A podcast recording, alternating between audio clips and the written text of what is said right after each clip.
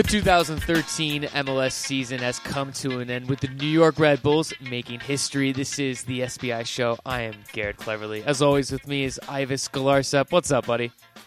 Uh, nothing much, Garrett. Uh, it was a crazy, crazy weekend on the MLS front, and uh, yep. took us a while to get back and, and get our show. Uh, we had there, there, was so much stuff going on Sunday and Monday, just couldn't get it together. But we are back, and we have a lot to talk about. Yes, uh, yeah, you and I were quite busy this weekend, so so apologies to everyone listening. We did not have a show on Sunday night, but as Ives just said, we are back. Ives right, tons to talk about. Uh, for people who, who are familiar with the new format, this is the midweek show, so we will have an SBI Q and A at the end of the show, and this show will also serve as the MLS preview, as you can see in the title for the playoff games. Looking back though at the games over the weekend, you were at the New York Red Bulls game. You had a chance to witness the history, Ives. Uh, you talk about just a phenomenal effort by the Red Bulls to come back after Mike Magee scores that opening goal. Then you see guys like Eric Alexander, Johnny Steele, Lloyd Sam, guys who've had big years for the Red Bulls this year. They all get goals.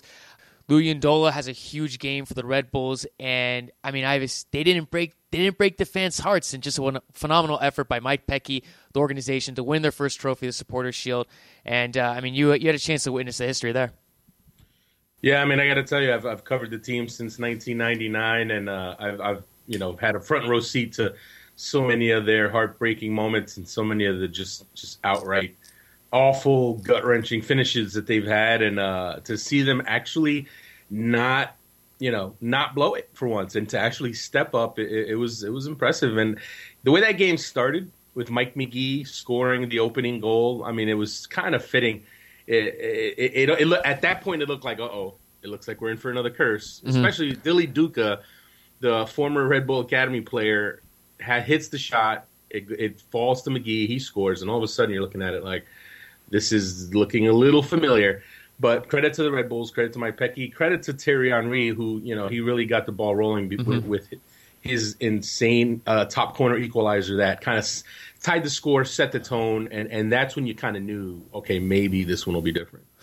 Yeah, and the celebration afterwards was unbelievable to have Mike Petke and then the uh, I, am blanking on the guy's name. I believe it is the the athletic trainer. He, he, raised the trophy. I mean, to have guys like like that that you know Petke been around the organization since the uh, the athletic trainer since the inception. You know, Mike Petke played for them now managing.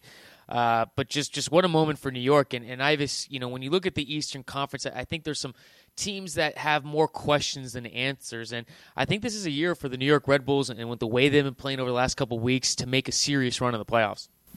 Well, I mean, let's, let's take it down a notch. They're really good. They're looking good. Uh, but, I mean, it's still pretty much a two horse race in the East. Uh, with Kansas City and the Red Bulls, and uh, obviously, no one wants to. You can never write off the Houston Dynamo. We say it all the time they're like the Jason Voorhees of MLS. Just when you think they're dead, they they they come rising from the ashes and uh, and put a scare in everybody. So you can't quite write them off yet. But just looking at the form over the course of the year, obviously the Red Bulls are are, are rolling right now.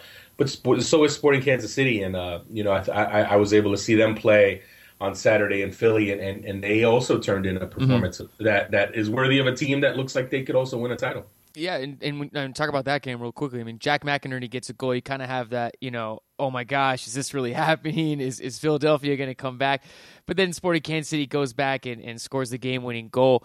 Uh, Philadelphia, I mean, we talked about this before, Ives. It would have been it would have been nice if they made the playoffs, but you know, you always thought throughout the entire year that they were kind of a team just right there, just not good enough. But like you said, with Sporting Kansas City, I, I still think though that Sporting Kansas City has a few questions on on their defense, Ives. I'm not totally sold on. I thought they haven't had the best year, but you're right though. I mean, second in the Eastern Conference, and I mean, it could be between them and New York. Uh, so you have a few questions about their defense. Yeah. hey, same with Houston Dynamo too. And it's funny because you mentioned that dead thing. Like, I thought over the last two weeks, especially, I mean, we don't need to go into the Houston DC game too much because we'll preview Houston, but I thought Houston against DC, Houston's defense, kind of like Sporting Kansas has games where you're, I'm just not convinced on them. And this past weekend, with Houston against DC. I mean, DC. Let, us let, bring it back. Let's bring it back. Yeah, go back to Sporting Kansas State. Now we're, ta- we're, we're running a tangent here. You, uh, who? Let me ask you just a question. Yes. Who lead? Who? What, what's the best defense in the league right now? Uh, Statistically speaking. Uh, uh, well, it's probably Kansas City, but if I had to choose, I would say New England. It's actually Kansas City. yeah, nice. It's actually not. It's actually not close. Um, actually, so that's it's a I, I, you know I don't know what games you saw. I don't know what, what you're worried about exactly, but Sporting Kansas City is the best defense in the league, and and, the, and they're best defense in the league. Not it's not just about the back four. It's about the way they defend as a group. I mean, they're not only have, have allowed the fewest goals in the league this year, um, which three fewer than the next best, which is Portland. Uh, they also have allowed the shots on goal that they've allowed are ridiculous. I mean, I, I, uh, one stat I heard is that when Matt Besler's in the lineup, they allow an average of one shot on goal a game. One shot on goal a game. Their defense is not the problem. Trust me on that one. If there's a concern about Sporting Kansas City, it's the attack and who is going to be the go-to goal scorer on that team. That is their main question mark because defending is not an issue. They're going to defend as a team. They're going to not give a lot of space to opponents, not give many chances away. The question is who will be their go-to guy to put the ball in the net. They have a lot of lot of candidates, but they don't have a Robbie Keane, Marco Di Vaio, Thierry mm-hmm. Henry, that guy that is money and you know you can expect him to put a goal in. So that that's the question mark there, if anything. I guess for me, when I look at Sporting Kansas City, the losses over the last two months, I mean, when you're losing to teams like uh, Philadelphia, Chicago Fire, San Jose, three teams, those are your last three losses, not making the playoffs. I guess maybe at times I saw the communication aspect on on Kansas City defense. You know, I, I thought Chance Myers a couple times was overexposed. I, I don't know. You well, know, they, maybe they, I'm they, maybe I'm nitpicking again. Garrett, but Garrett, yes. Garrett, they had one loss in their last eight matches, and that loss was 1-0. I know, I know. Maybe, maybe I'm maybe I'm nitpicking a little too much, but are, but just a little. I know you know you know me with defenses. I, I nitpick with defenses too much. Um, but as we said, Ives, Sporting Kansas City two to one. They finished second in the Eastern Conference. Moving over to the Western Conference, uh, game filled with controversy, no goal line technology. Omar Gonzalez gets a goal. Uh, it's not called for a goal, even though it was about you know foot over the line. Uh, but but silver linings for Seattle in this game was they're looking for something positive. They're looking for something to build off of Ives, and especially with with their play over the last couple weeks. You know, going on that four game losing streak, they needed something. Clint Dempsey gets a goal. I think that's a positive. Uh, but then it gets kind of wiped away a little bit when Robbie Keane gets that wonder goal. So big win for the Galaxy. They don't have to do that knock in playoff round, and for and for Seattle, I mean, they're going to have to face Colorado, and that's going to be a difficult matchup. Right. Uh, you know, it, it's it was the kind of game that you almost expected. You know, Seattle they're tough to beat at home, uh, but the way they've been playing, uh, it, it, was maybe a little ambitious to expect them to go in there and beat the Galaxy. Um, you know, say what you want about the goal that wasn't called. Uh, it, it was a fairly even game, so I, I don't know if anyone's going to uh, get too crazy about the final the final outcome of that match. But um, if you're Seattle, uh, I agree. Clint Dempsey getting on the board uh, is big for them. I mean, I think he has shown he has shown flashes. He's shown signs, and I know there, seems to be this growing uh, contingent of Dempsey haters all of a sudden um, around American soccer, which is kind of crazy. Uh, but the fact is, the guy has still has quality. He might not be as sharp as he's he not he's not at his best, right? He's not at top form, but he still has quality, and he's still a guy who we've seen through the years step up in the big moments. And now we're getting to the playoffs. We're getting to the crunch time, and, and he's a guy who's shown he can do it when when the heat's on. And so uh, I, I want to see Clint Dempsey in the playoffs doing what he does, and, and I think he I think Seattle don't rule him out. I mean, I know they have to play that midweek game, and mm-hmm. that's going to put some more wear and tear on them. The thing with Seattle, they have the players, they have the squad. They're, they're except for Eddie Johnson, who's a big. It's a big if there. Uh, they're pretty healthy, so it's up to Sigi Schmidt to decide what he's going to do with his lineup, who he's going to leave out, who is going to be his best eleven, and uh, if he gets it right, they they could turn it around and make a big run. And if he gets it wrong, they could be out on they could be out in the first round. Yeah, what did you make of Seattle's lineup in this one, having Dempsey more of as an attacking mid and as Alonso as more of a holding mid? I, I mean, I, I would kind of like to see Alonso being more of a box to box, but I understand that having Dempsey up top. I mean, what'd you make out of that? Well, you can't have it both ways, right? I mean, Alonso can he give you? Can he go both ways? Can he give be the the two way midfielder? Yes, he can. But at the end of the day, when you have the high level weapons, the attacking weapons that they have, you have to keep Alonso back. You have he he can be the pit bull better than anyone, right? I mean, he can you know he can sit in front of the defense, mm-hmm. cover a ton of ground, and just be a pest and cover all the area that all the Seattle attackers are going to leave there uh, he can handle that. So I, I mean, for me, I, if the question is, would you rather sacrifice Alonso's offensive game to be able to plug Dempsey in? You do that. I, I think you have to do that.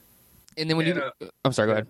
No, you're good. Well, I was gonna say, I was gonna bring over to, to the Galaxy. So finish your point on the Sounders. Sounders. Ah, you, you lost me. Oh, okay. Well, okay. Look at go, looking at the Galaxy. We talked about this over the last couple of weeks. Also, you posted a thing on your website. You looked a closer look at the MVP race uh, with Mike Magee now out of the playoffs. A guy like Robbie Keane, who has 16 goals this season, 11 assists. Would he be your front runner for for MVP this season? Is he my MVP? No, I, I wouldn't. I wouldn't say he's my MVP. Uh, this is what I would say. This year, when he's been at his best, he's probably played at arguably the highest level of any player in the league. Mhm. Right? That is not the same as being the MVP, being the guy who, from game one to game thirty-four, throughout the course of an entire season, being the most like having just incredible value for your team in in a high number of games, being the key kind of driving force. And Keane, Keane's in the conversation, no doubt about it. But is he a front runner, runaway guy? I just don't see it. I mean, I I think there are other guys who've had big years. When you talk about a guy like Mike Magee, the turnaround that Chicago had when he got there, and the, the way LA played when he was in LA. I mean, if you combine those two, I don't know if there was a player in the league who who, who mm-hmm. had as much of an impact in terms of getting results for his teams as Mike Magee. Then you have Marco Di Vaio, who put up the numbers that he did on on a team that really didn't have much else consistent. Uh, much up, there wasn't much more consistency on the team than. Di Vaio was the one guy you could count on on that team to deliver on a regular basis. And the guy for me who I think he should get way more consideration than he's been getting is Tim Cahill. Just a guy who, you know, they the Red Bulls needed a goal scorer. They needed someone to be uh, not only a scoring threat, but to be just a presence in the middle. He gave them so many things. He gave them the presence in midfield, the ability to score goals, scoring late important goals, and then being that locker room presence. I've said it a million times. When you factor in all those things, I mean, I just don't see how anyone was more valuable than him. And again, we always talk about this whole idea of how do you quantify value? It's way too tricky.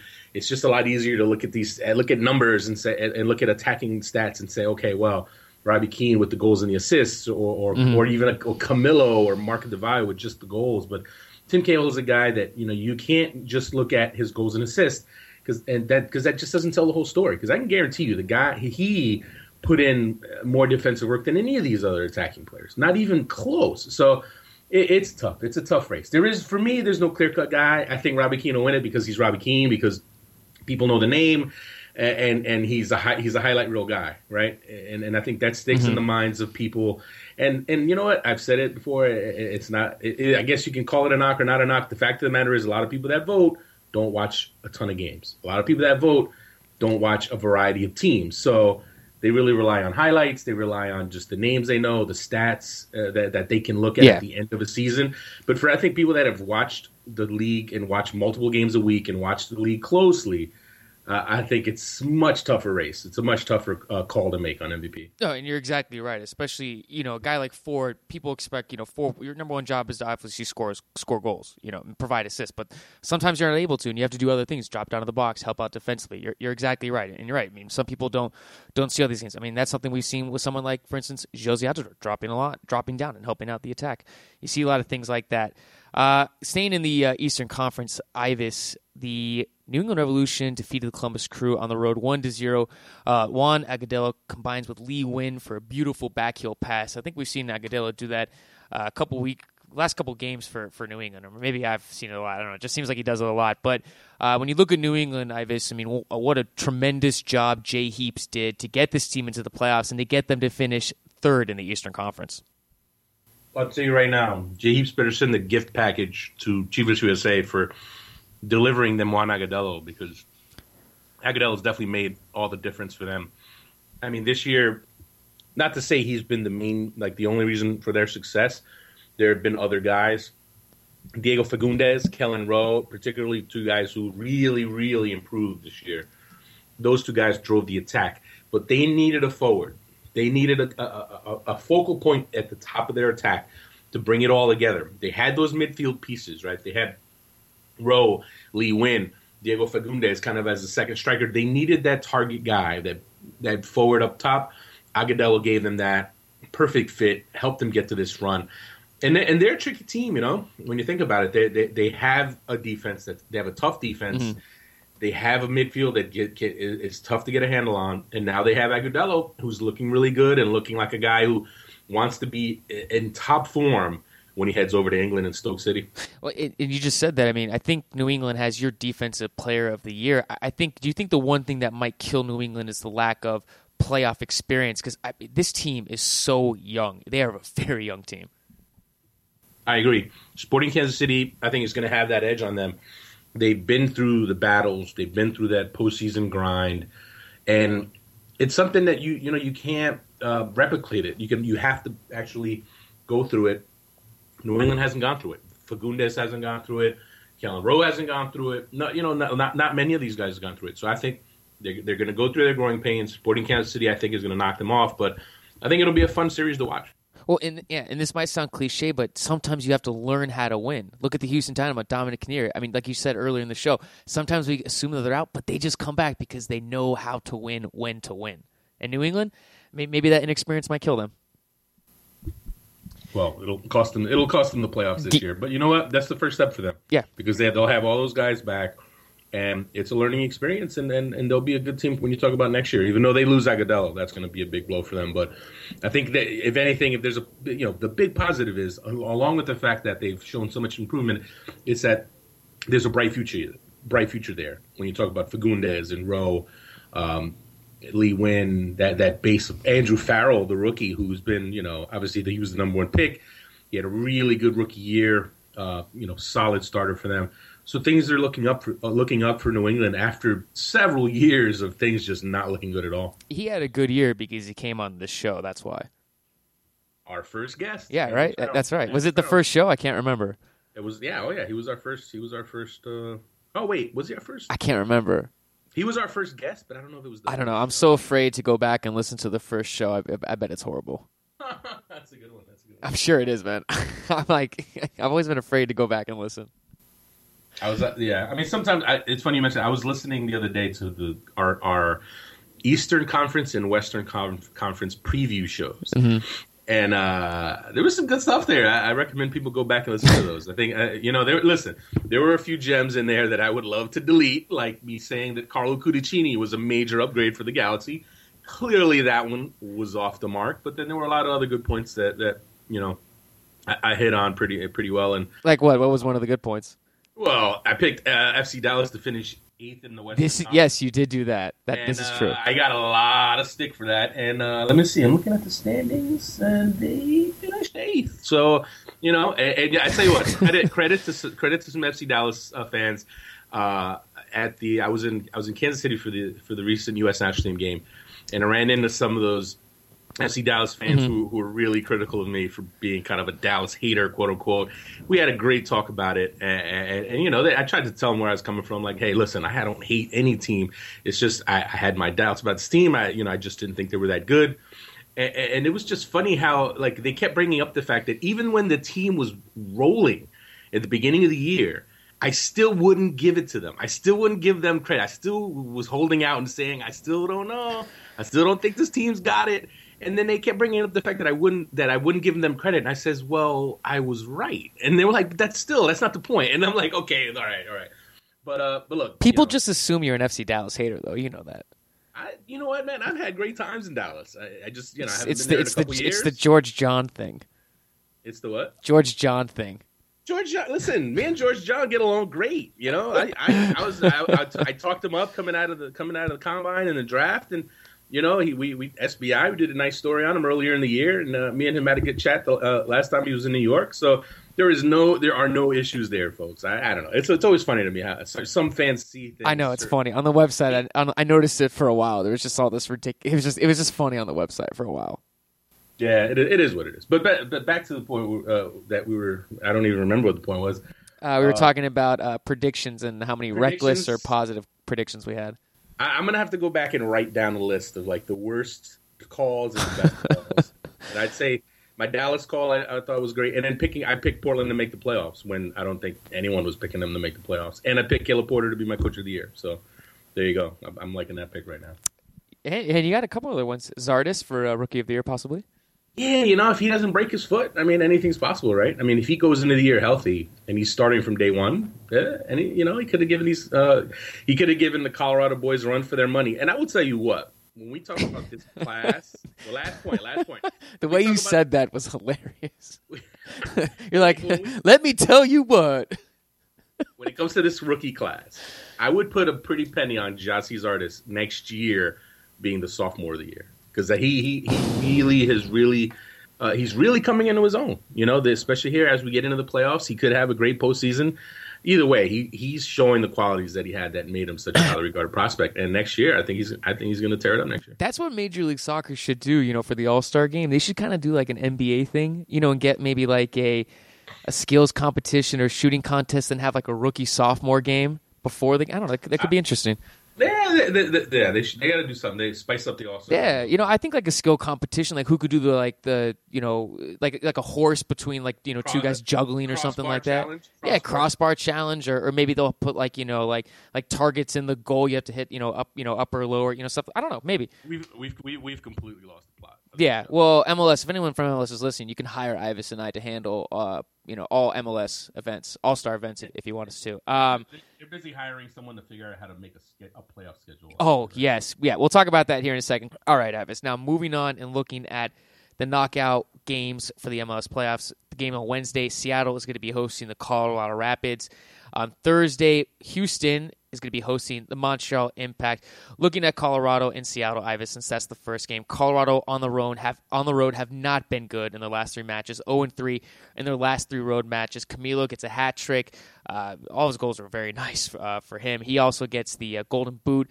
But for Colorado, they have to go on the road to take on the Seattle Sounders, who who have, I guess you could say, a little bit of momentum going forward with Dempsey getting a goal right there looking at this, any chance you could see Colorado on the road pulling off an upset over Seattle, or is this going to be too much for that young team uh, to deliver on the road? I don't think it's impossible, but I I don't think they're going to do it. I think I think losing Dillon Powers hurts. You know, he's he's dealing with a concussion issue that cost him the last three games of the regular season, and now it appears that he will not be playing in this last in this in this playoff game. Mm-hmm. Uh, it's going to be tough. Uh, and, and, as much you know, look, they're a deep team, right? So they're not. Yeah. It's not like they're going to not be able to find someone uh, to be a, a decent fill-in. I mean, I, I, think they'll have they'll probably go with Sturgis and, and Hendry Thomas uh, behind Martin Rivero, So they'll have players. They'll have some quality. I think. I still think they'll miss Powers. And, and like you said, man, they got a young team. They've got some young guys who haven't been in the playoff battles, and you know they haven't done well on the road and now they go to a place in Seattle that's going to be, you know, it's going to be rocking. It, it, I don't know if it'll be the normal Seattle crowd because it's going to be a, a, midweek game on short notice, uh, scheduled scheduled on short notice, so it, it, might not be as intimidating as normal. I still think Seattle's going to get it done, though. Uh, you know, I, I, haven't I haven't given up hope on them. I think I think they just there's too much quality there. I just can't write them off. I know they didn't look great towards down towards mm-hmm. down down the stretch, but I mean, let's look at their schedule too, right? That's the thing, and it's easy to look at at the run at the end and say, "Oh man, they're awful. Look at all that. Look at they didn't win a match for like what seemed like two months, right? I mean, let's look at the you know how long was this winless streak? Two, four, six, seven, right? Seven game winless streak. Uh, you know, moonwalking into the playoffs in a way. But look at the teams they played, right? I mean, look, the FC Dallas loss. You know, you're not going to really you know forgive that one, but the, the Galaxy, the Timbers, uh, Whitecaps team that was that came on strong at the end uh, the Colorado Rapids and the New York Red Bulls and the LA Galaxy. I mean, look at that run of games they had at the end of the year. Mm-hmm. That is a brutal schedule. So obviously, you combine that with you know some injuries, some guys not in form. It, it was kind of a perfect storm. Uh, you, would like you get the sense now they're a little healthier, um, and even though they didn't beat LA, they they still I think they got something from that game to let them think that you know what we can compete, we can still compete on this level even though we're not at our best and maybe if we do find that best again, we'll, we'll be right back in it. So you're saying so when you look at this and, and you look at that Colorado victory, the five to one. Granted, that was at home for the Rapids. I mean, you don't give that any, any credit. I mean, you don't think that's going to be in the back mind of the Seattle Sounders that hey, this team three weeks ago thrashed us. I mean, you don't think Yedlin's going to no, have a no, you don't think Yedlin's going to have like a flashback when Deshorn Brown runs at him and he's going to be like, oh. oh. Well, look, first of all, it's not in Colorado. It's not at altitude. It's in Seattle. It's on the turf that you know what, he, Yedlin, he had a bad day that day, no doubt about it, no question about it. And I'm sure Colorado is going to try to go after him again just to see what the kid can do. But uh, you know, I, I, think as a team, I think they're going to be in a better position to defend as a group. And uh, I, I, think if Dempsey's playing well, if Obafemi Martins is healthy and playing well, I mm-hmm. think Colorado's going to have their own issues to deal with defensively. Well, the winner of that game will play the Portland Timbers. So I'm assuming everyone secretly wants the uh, Cascadia showdown with Seattle nobody, Sounders and Portland nobody Timbers. Nobody outside of Colorado, I think, wants uh, wants Seattle to lose. I think because I think you know what, even if you hate Seattle, I think you want Seattle in the semis because you want Portland to beat them, right? I mean, because because you know, let, let me because look, honestly, if Seattle, let's say Seattle loses to Colorado, right? No one's gonna remember a year from now outside of Seattle, right? Uh, but if Seattle goes and plays Portland and loses to them in the playoffs, that that's history. That's history with that rivalry. It, it, it, it's just it's just a bigger spectacle overall. So I think I think everyone everyone wants wants Seattle. And you know what? Hey, if we if it was the NBA, then you know David Stern could call in the special refs and make sure it happens.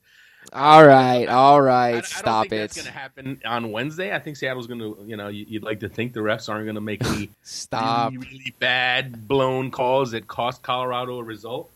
If it had, does happen, then definitely conspiracy theories will abound. But I think Seattle gets the job done. Jesus. Um, what? What? nothing. Know nothing. As soon as there's a missed call, Twitter will blow up and everyone's going to tag you in on it.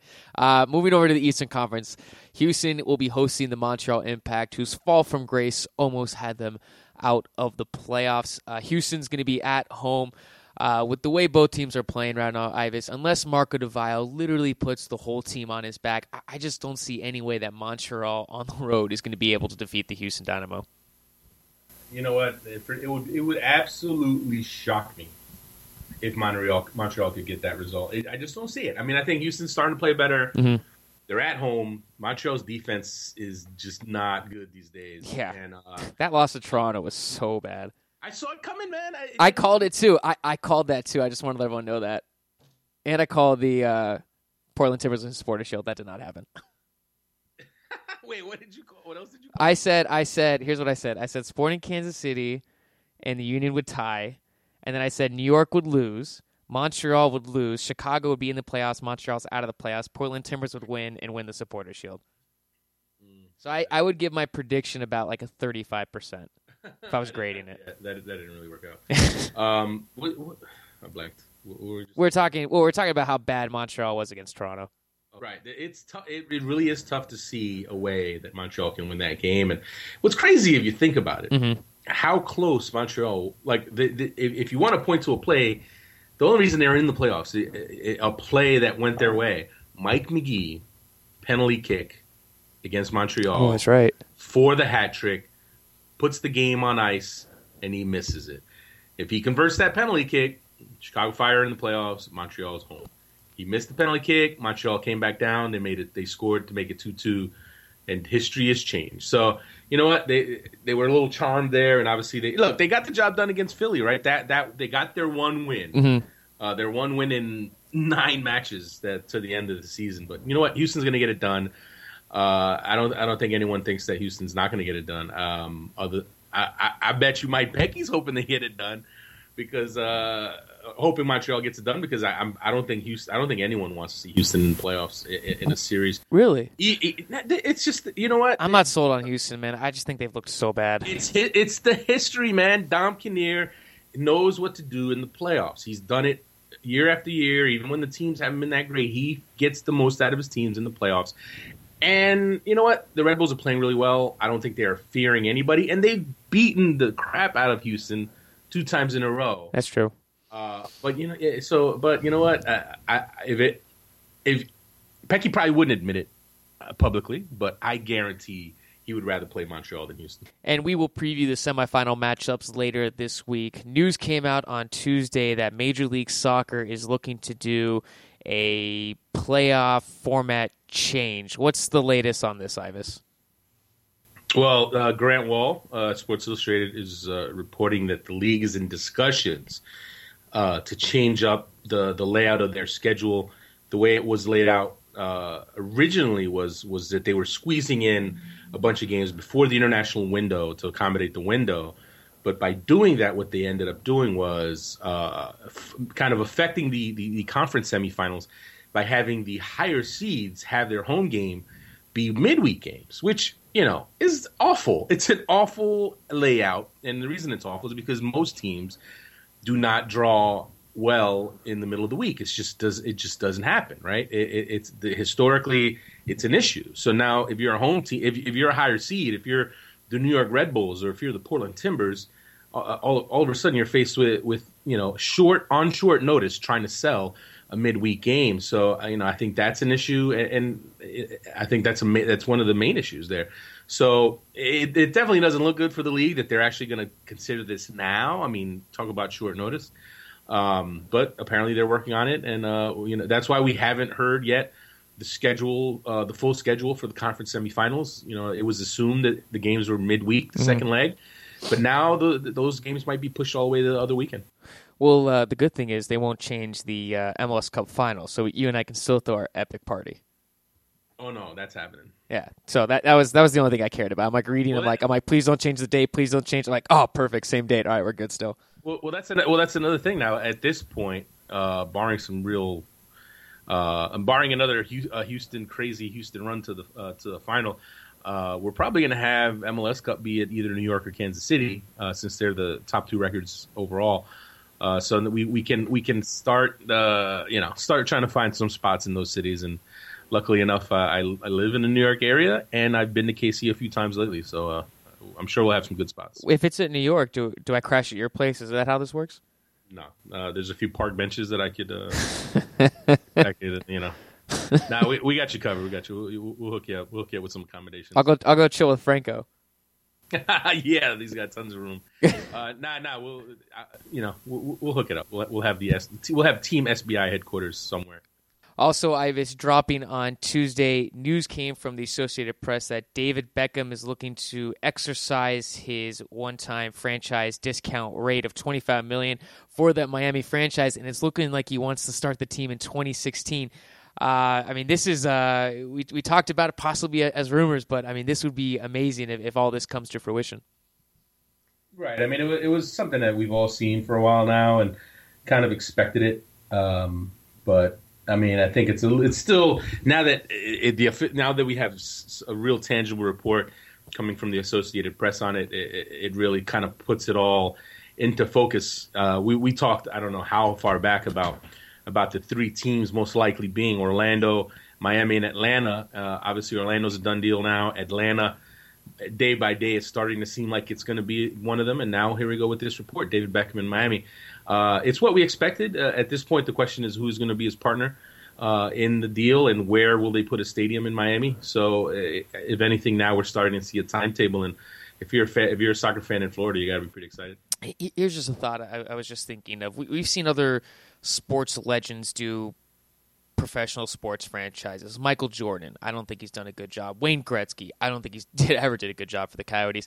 David Beckham, do you think his name is more of a draw than, than those two guys, or or what, not that I'm trying to say that the franchise is doomed from the start, but I mean, do you think though that he's the type of guy, a sports legend, that can make that transition to be a successful owner of a viable franchise? But I think the real question is going to be who's it, who is going to be his backer, financial backer slash partner. Is going to be Marcelo Claure. Is going to be Ross, the uh, the Miami Dolphins owner. Uh, you know, I think I think those are, are going to be that's going to be a key question there uh, because who he partners with and the kind of financial and business muscle they'll bring to the table is really going to give us a sense of where things will go. Um, and you know, we always say the ownership group and how how smart they are soccer wise is always key to long term success. Mm-hmm. And you like to think Beckham has a pretty good sense of the game and is going to be able to hire good people, put good people in place to help to help run the club, to help run the actual soccer side of things,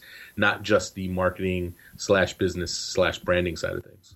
Uh, before we get into the SBI Q and A, because I mean we all know that's why everyone listens to the show, anyways. Anyways, is to hear the SBI Q and A on the U.S. men's national team front. Uh, reports are coming out of Europe that Timmy Chandler might be uh, might be coming back. Ives, what's what's up with that?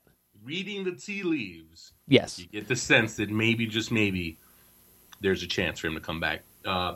U.S. Uh, soccer puts out kind of regular uh, detail detailed information on, on where their scouts are going to go watch games in the weekends. and uh, it was definitely a, a, head turner when it when it came out uh, that Andi Herzog uh, attended Nuremberg's game on Friday, and and that you know, hey, listen, it, there's no one else for him to see except Tim Chandler, uh, and credit to Chandler, he assisted the what what eventually was the, uh, the, the game tying goal. It was really early in the match, but it still was an equalizing. It was a nice pass. He played a solid game, and it was actually uh, uh, Gertjan Verbeek's first game in charge in Nuremberg. And for those of you who wonder where you've heard that name, Verbeek was the coach at AZ uh, when Jozy Altidore was tearing it up, and he was the coach at uh, uh, Heerenveen when Michael Bradley uh, lit up the scoreboard uh, for that one big season at Heerenveen. So, you know, uh, Verbeek has the kind of a magic touch with, with U.S. national team players, and maybe he's worked it again because Chandler's on the radar, and, and you got to think that based on the fact that they're scouting him, that they're ready to bring him back in from the wilderness and from his uh, his exile because he, he, he apparently had replaced Landon Donovan in, in Jurgen Klinsmann's doghouse. Okay, so okay, let's say that, that Jurgen is is looking to bring him back in. Obviously, those November dates for those games in Europe make sense, but I mean, is he a guy that can really push for that a Brazil roster, especially when a guy that, that you and I have talked about, and we would assume that if healthy, Steve Cherundolo is going to be the starting right back for the U.S. men's national team. I mean, what what what prospects really are there? I mean, percentage wise, for Timmy Chandler to like legitimately provide to, and, and get a spot on this roster. He is good enough to be the starting right back on this team. Cherundolo's health, regardless, he he can start ahead of Cherundolo. He could be his backup. He is absolutely when you know when he's on his game. Tim Chandler is one of the better players you can bring in as a fullback. I mean, he will be on that roster in Brazil if his head's in it, if his heart's in it, and he's healthy. He will be there.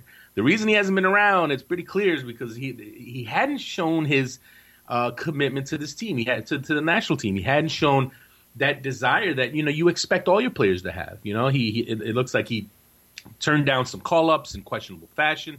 Uh, really, really kind of testing the patience of Jurgen Klinsmann, and I think Klinsmann finally. Yeah, said, see, you know no, what? but no, but no, no, no, no. See, I, I, don't want that. I don't want a guy that's going to be denying call ups. The team qualifies, then then he wants to maybe come back in. No, no, thank you. I want a guy who's there from the very beginning, grinding with the rest of the team, and I'm sure a lot of people uh, will agree with me on that. You know, eh, right? You know what? But that doesn't mean a damn thing because I tell you what, players they they they want you want to have your best possible team there, and, and, it's not like he's showing up on May 28th and getting ready to go onto the plane to Brazil. It's going to be a process, and it's been a process, right? I mean, it, he who, who we don't know the details, right? It's not like Tim Chandler came out and, and gave a you know a speech to, to to people saying I I don't feel like playing for the U. You know, he never did that, so we don't know for a fact what's gone down. We've just kind of read the tea leaves. We've heard the comments from Klinsmann. Klinsmann has has let his kind of doubts be known, his concerns be known. So from that, we kind of ascertain that you know what Chandler doesn't seem to be fully committed, and and, and it's unfortunate, right? It's unfortunate for whatever reason. Maybe he he just doesn't doesn't get it the way other other players, other German Americans, how they get it, how important it is, how you don't take it for granted.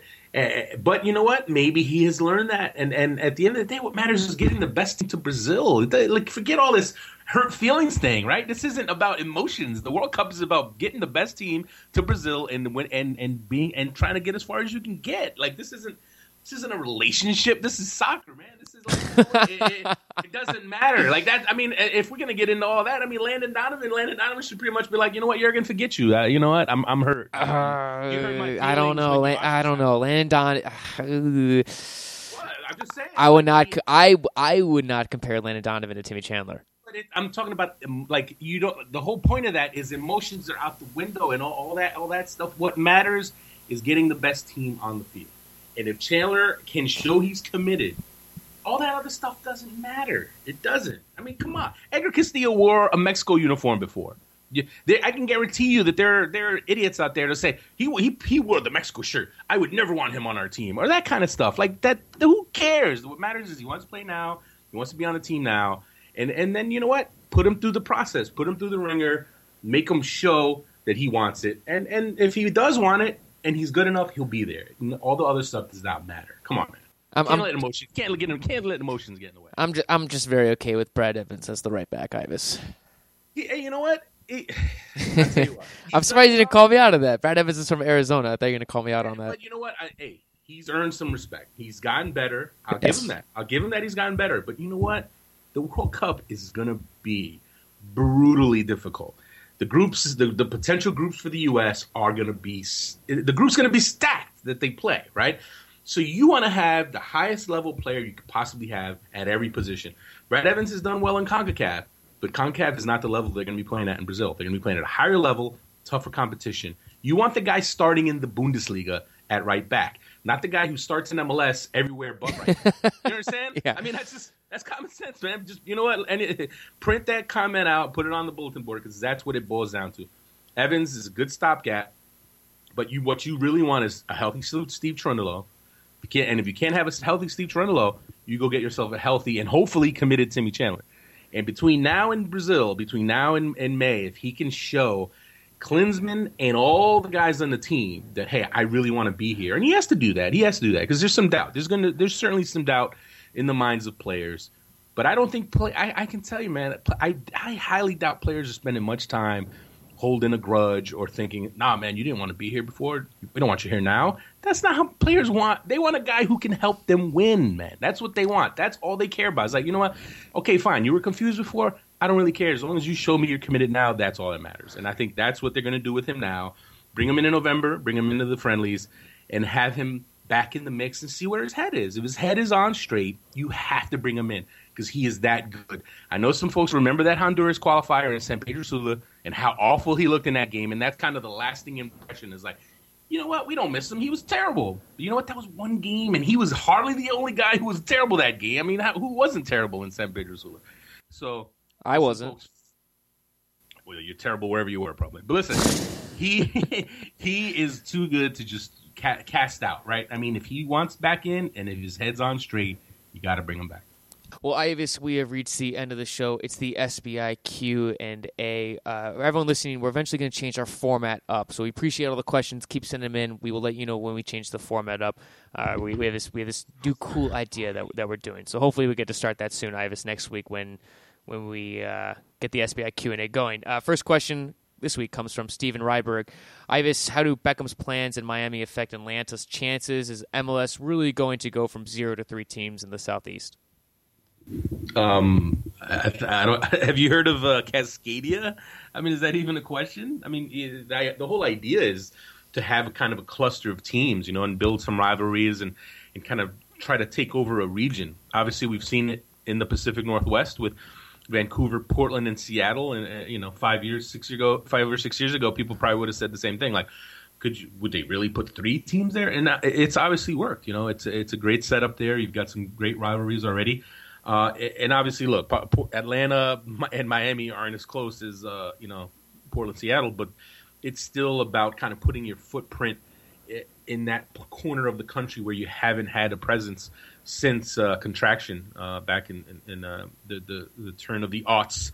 Uh, so I, I, think absolutely you're going to see those three. I think based on everything we're seeing now, you're going to see those three teams. You're going to see Atlanta, Miami and Orlando, and it makes perfect sense. They should put a cluster in the southwest of the United States. Next question I have comes from Eric Fox. In light of your rant about dual nationals for U.S. men's national team, do you think what do you think about Diego Costa renouncing Brazil for Spain? Eh, you know what? I, I don't see why. I mean, I'm sure people, maybe some people in Brazil will, will, have questions about it, but I don't see how anyone would really take an issue with this because what it boils down to is this: Diego Costa's entire professional career was in Spain he was pretty much found in. Uh, well, he started out in, in, Portugal, but for the most part, his career has, has really blossomed in in Spain. That's where he's become a player. Now, obviously, he had a few games with with the Brazil setup, and for whatever reason, like maybe he just didn't feel comfortable there. Maybe he no longer uh, found himself identifying as a Brazilian. You know, if you spend enough years uh, he's been since 2007 in Spain. If you spend enough time in one country where you maybe you start to attach yourself to that country, then you can't really knock it. And it's not. This isn't a new thing. I mean, whether you want to talk about Marcos Senna, who who played for Spain, or or someone like Pepe who plays for Portugal, uh, the Real Madrid defender. I mean, we, we've seen or or Deco, uh, obviously another one, Deco, the the great the great midfielder uh, who played at Barcelona and Chelsea. He was Brazilian, but he played for Portugal. So this is not a new thing, and, and I don't, I, I, you know, I don't know I don't know why anyone's acting like it is. I mean, it's not like this. It's not like Diego Costa played his entire career, uh, you know, in, in the Brazilian league or something. He didn't. So, so this one's not quite the same thing. Uh, next question comes from Justin. Does MLS realize that changing the playoff schedule last minute looks terribly unprofessional? It's unfortunate, no doubt about it. And you have to ask yourself, why did they not see the the, the issues earlier? Why why did they not look at that and say, do we really, really want to have Wednesday second legs for home for the higher seeds? That's not a good look. Uh, yes, it, it's not. It's bad. It's bad. What can you say? There's no. There's no. There's no way to, to, to say it's a good thing. But it, it, you know what? If anything, they're realizing their mistake, and now they're going to try to correct it. And hopefully, next time they'll get it right the first time. So, I, I I think it's bad, but at the same time, I think the alternative is worse. Leaving it the way it was or leaving if leaving it as it's supposed to be is not like I think it's bad for the league. I think it's worse for the league to have have those those second legs on on the midweeks and, and really almost punishing teams who were who who have earned these higher seeds. Uh, next question comes from Nathan Martin. New England has scored multiple goals in six of ten matches. Sporting Kansas City has allowed zero multi-goal games in ten. Who do you got? New England offense or Sporting Kansas City defense? Sporting Kansas City defense. I got New England offense. Uh, yeah, yeah. Know, I know you want. I know you want to be different, but look. New England, New England might not even score. You know, I, I say it now. New England, they, I think they might get one goal in two games. Ooh, and that, we'll see. That's not gonna be enough. Not gonna be enough. We'll see. Next question comes from Freddie Shires. Do you think the Whitecaps are too quick to move on from Rennie? Would you have given him another year? Um, honestly, I don't. I don't see why. Well, here's the thing. He had a two-year contract to begin with. So Vancouver clearly didn't they, they weren't completely sold. You know, if you hire a guy, you want to give him a three year contract. That's pretty standard. They gave him a two year deal. And then after the first year, first year, they don't renew. So he's operated this whole year on uh, uh kind of as a lame duck. I mean, that, that I think that right there was was I don't know if that was an ideal situation. Um, but look at the look at the track record for two years in a row. The team started well. The team at the in the mid at the midpoint in the season in the summer is looking great, looking like a playoff team, and then falling apart. And and you, to, when you do that two years in a row, you can't chalk it up to oh you know bad luck or an injury. They just fell apart, and it's got to be on his head. It's got to be it, he's got to take the blame for that. And uh, so you know what, I, I had no problem with that at all. Just just looking at the way the season shook out, uh, I absolutely would I would have done the same thing. I would have I would have uh, parted ways with him too. Uh, Beer J asks a very important question, Ives. As a Walking Dead and AMC fan, I have to recommend Hell's on Wheels AMC. Have you seen it? I have not. I've heard about it. Uh, it's on my list of uh, of shows to catch up on, but uh, unfortunately, I haven't. there's too many shows. There's too many shows. There is watch, too many you know? shows. I mean, Boardwalk Empire, Walking Dead, Parenthood. I like Parenthood for all you parents out there. Uh, so, you know, there's enough. There's enough. There's already enough stuff to watch. Dude, you, you know what I did? Speaking of Walking Dead, in Phoenix on Saturday night, they had a zombie walk with like 5,000 people. I went with my family. We dressed up as zombies. Dude, you would have loved it, Ives. It was it was awesome. So how how was it? How did it look different than any other night in that area? No, no, no. Downtown Phoenix is very hip. Oh my god, I hate you right now. That, that word has officially been banned from the show. But it was awesome though. It's like we're doing the zombie walk, right? And there's like zombie brides. There was like a zombie Teletubby, and I kept thinking like there has to be Walking Dead characters, right? And then finally at the very end, we came across someone was dressed up as the governor and had like a, you know then they had like I guess it was his daughter like you know in a chain like you know his daughter was a zombie and then we ran into Michonne and she had like the swords and like the zombies. It was it was awesome, man. It was so cool. Nice. nice. Yeah, it was awesome. I, I, was, it was, yeah. I'm sure they have more zombie walks across the U.S. If anyone's listening to this and you're like, I don't know if I want to do a zombie walk, trust me, get into it. I highly recommend it. Uh, next question comes from Troy LaFleur. What percent chance do you give Houston of making another Cinderella, Cinderella run at the MLS Cup this year? I think it's going to be tougher this year. Uh, I really do. I think I know they've started to show a little better form later in the year, but I just, you know what? I think I don't know if they're atta- I don't know if the goals are there or the goal the, the consistent goals. I mean, I, Will Bruin needs to get it going. He, he he hasn't he hasn't been nearly consistent enough, and, and I think this year New York and KC are playing at a really high level, and I don't I just don't see them knocking both those teams off, and I think that's what it's going to have. That's what it's to take to get to the MLS to get to MLS Cup. Could they beat the Red Bulls in a in a series? Maybe, uh, but even if they pull that off Uh, I just don't see them being beating Kansas City a third time, and I think Kansas City's going to be there. So I think for me, uh, that's it's going to be it's just too much. And if anything, we're you know best worst best case if you're Houston or best case for the league, I think Houston maybe knocks off New York and gets to KC, and then KC after losing to Houston for the last two years finally vanquishes them, and that's kind of like their next step to maybe winning a championship. Uh, next question comes from Bo Sleazy. Uh, I don't think that's the real name, Ives, but uh, he he asks, uh, "What do you think of uh, Luyindula at center attacking mid for New York?" He's looked really good, and you know it's funny. Uh, Dax McCarty after the match said, uh, "You know he he doesn't know what the those French coaches were thinking because he he looks more like a playmaker, and he kind of does, you know, and and that that's kind of an area that the Red Bulls, if there's been an area they've been lacking." it's been in that kind of attacking playmaker role. You know, Juninho was supposed to be that guy, and obviously that didn't work out. Uh, but he, he gives you a different, he gives you something different uh, in that role, and uh, it's just funny how, how it just shows you the the kind of season that the Red Bulls have. Right, Luyindula, he he could he can't finish, he can't hit the side, he can't hit the side of a barn as a striker. But then all of a sudden you put him as a playmaker, and he's turning into you know just the creative wizard now. So that, that that's that's a big plus for them, uh, and I think he's, he could end up playing a big role in the playoffs. Next question comes from Sergio Gonzalez. When will MLS teams take at least one important CONCACAF Champions League game serious with a good lineup? EU teams do it. Why not MLS? He ends it with PO MLS fan. Well, look, I, I tell you what, you, you you've got a right to be upset, but at the same time, you can't compare what MLS teams are dealing with and what uh, European teams are dealing with. If you think about it, um, number one, uh, you know, European teams when they're dealing with the group stages of the Champions League, it's in it's early in the club seasons, right? So it's not in. There's no playoff race. There's no race to to to, to get a playoff spot or playoff position in the league. You know, you're just in the league season. Uh, so it's it's just a different dynamic. Secondly, European teams have depth. They have the depth to to put out uh, two teams or, or to kind of balance things out and, and, and rest some guys and not try to play a full strength team. Um, because so so it's not it's not like European teams are trotting out the same eleven on Saturday and then the same exact eleven on Wednesday. That's not happening either. I mean, it's just a case of European teams have more depth.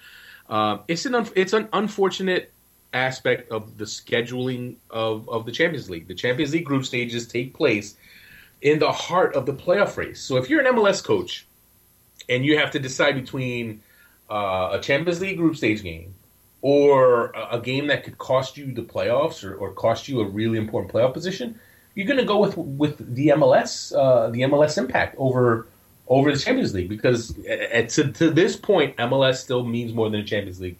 Uh, I know some people don't don't think that should be, and obviously that's not the case in Europe. But in the in the U.S., that's still how it is. And until MLS spends more money and makes teams deeper, we're going to have that. We're going to have teams that have to decide and have to sacrifice, and, and MLS benches just are not good enough to get results consistently in Champions League. Next question comes from Scott Utterson. Will Mike Magee get a January U.S. men's national team call up? Can he be that annual breakout camp player? You know, here's the thing with Mike Magee, and I and and we get I we consistently get I consistently get Mike Magee questions every time there's call ups, every time there's games, and it's like, why why doesn't he get a call up? Why isn't he in the conversation? He's scoring goals.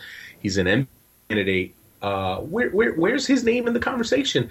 And, and it's understandable, right? Because when you look at, at, at what he's doing as far as putting in goals for a couple years now, big goals in big games. He's a big game player. The, you have to ask the question of how it do, do his qualities translate to the next level? Do they translate to the international level?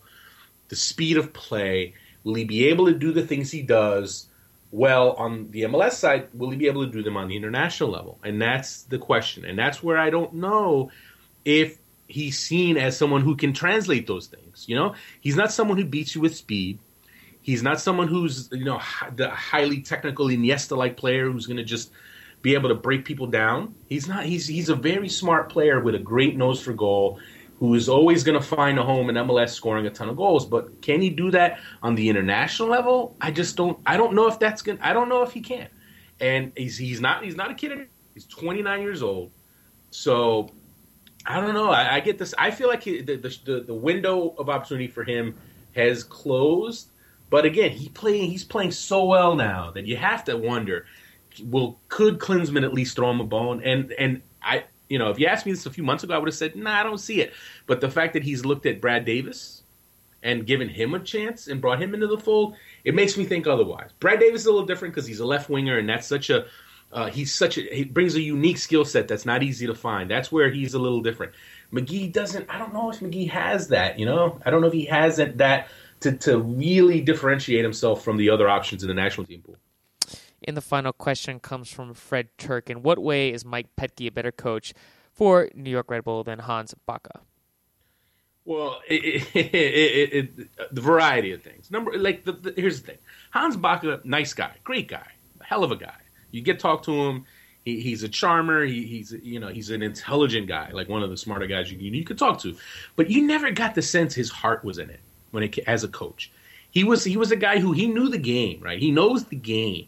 But it's I mean the guy had had I don't know how many jobs before he came here. He's an older gentleman, you know. He's in his 60s. He's he's, he's like it, it, he doesn't have that passion. He's like laid back. He's not a he he, he wasn't interested in necessarily in teaching younger players. He just kind of wanted to pick a lineup, roll the ball out, let everybody figure things out for themselves. And that just was not the way to do it. That's not with the Red Bulls, not with a team with with, with big salaries, big egos, um, that mix of players, that kind of locker room that could easily turn sour you know, it, it, he just was like the he just was not the right guy. He was not the right guy for the demands of coaching that particular team, and that's why he never got more out of the teams, and that's why a lot of times the teams was in in in in, in bad shape uh, from a morale standpoint, from a locker room camaraderie standpoint. You know, like it it, it, it they take their lead from the coach, and if if the team is seeing their coach be kind of laid back and aloof and not really that passionate and not really like a, a, a, a guy who really worked hard like that. That I think that rub that trickled down. Mike Petke's been like the exact opposite of that. Mike Petke's passionate. Mike Petke wears his heart on his sleeve. He gets in your face. He tells you what you need to do. He's been there. He's worn the uniform before. It, it means more to him than anybody, and everyone on the team senses that.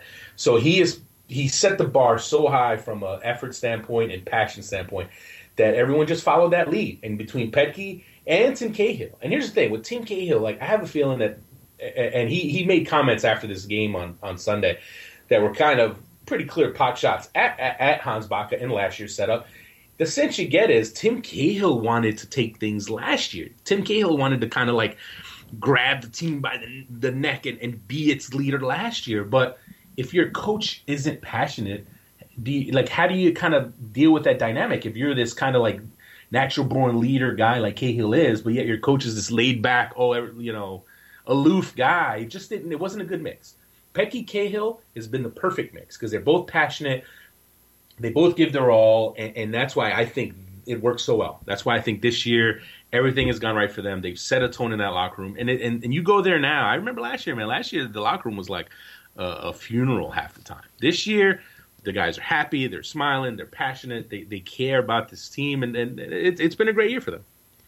Well, Ives, that wraps up the SBI Q and A and our midweek show, man. Uh, tons to talk about. And when we come back later this week, we'll recap the games and we'll have even more to talk about. But uh, as we as we wrap up the show, anything we missed? No, I think we covered everything. We'll, we'll, you know, it, it, we, we missed the show. We are going to have one less show this week, but we'll be back on, on Thursday and hopefully talk about the these wild card games. It's going to be uh, be some pretty crazy matchups. Um, but Friday, Saturday is when it all starts. The real, the playing games are, are fun and all, but it, it, the, the, semi, the conference semifinals is when the real magic starts to happen, and uh, I see some really good matchups. Before it starts, who's your pick out of the East? Uh, I'm going to go Sporting Kansas City. Uh, you know, I think the Red Bulls. Uh, ha- the Red Bulls have really shown me that they, they could absolutely win the whole thing. But I just think this is, this, I think it's Sporting Kansas City's year. I think they, they've been through the battles, they've learned a lot, they've matured. The one thing they need, though, they need whether it's Claudio Bieler, whether it's Dom Dwyer, whether it's CJ Sapong, or Teal Bunbury, they need someone to step up. Soony Saad, they need someone to be their goal scorer, someone to be their Miklos Molnar for the for the guys who have the, the, the guys who know the league for years. In 2000, the Wizards had an unbelievable defense. They had Tony Meola stopping everything but they still needed that guy who could score the goal for them. Miklos Molnar was that guy for them. they need a new Miklos Molnar. If they find that, they're going to win it all. And in the Western Conference. Oh man, it is so tough. It, I, I, I, got. I need a dartboard. I'll just throw a dart at a dartboard. It, it, it, it's how do you pick? It? How do you pick? I mean, the Galaxy with everything they have. Portland's been great. Real Salt Lake's had Portland's number. It, it's. I don't even know who to pick. I, you know what? I think the Galaxy. I don't know. Maybe the maybe uh, maybe the Magic will run out for them. Real Salt Lake has had Portland's number, but you know what? I think Portland. I think I th- I'm going to go with Portland. I think Portland.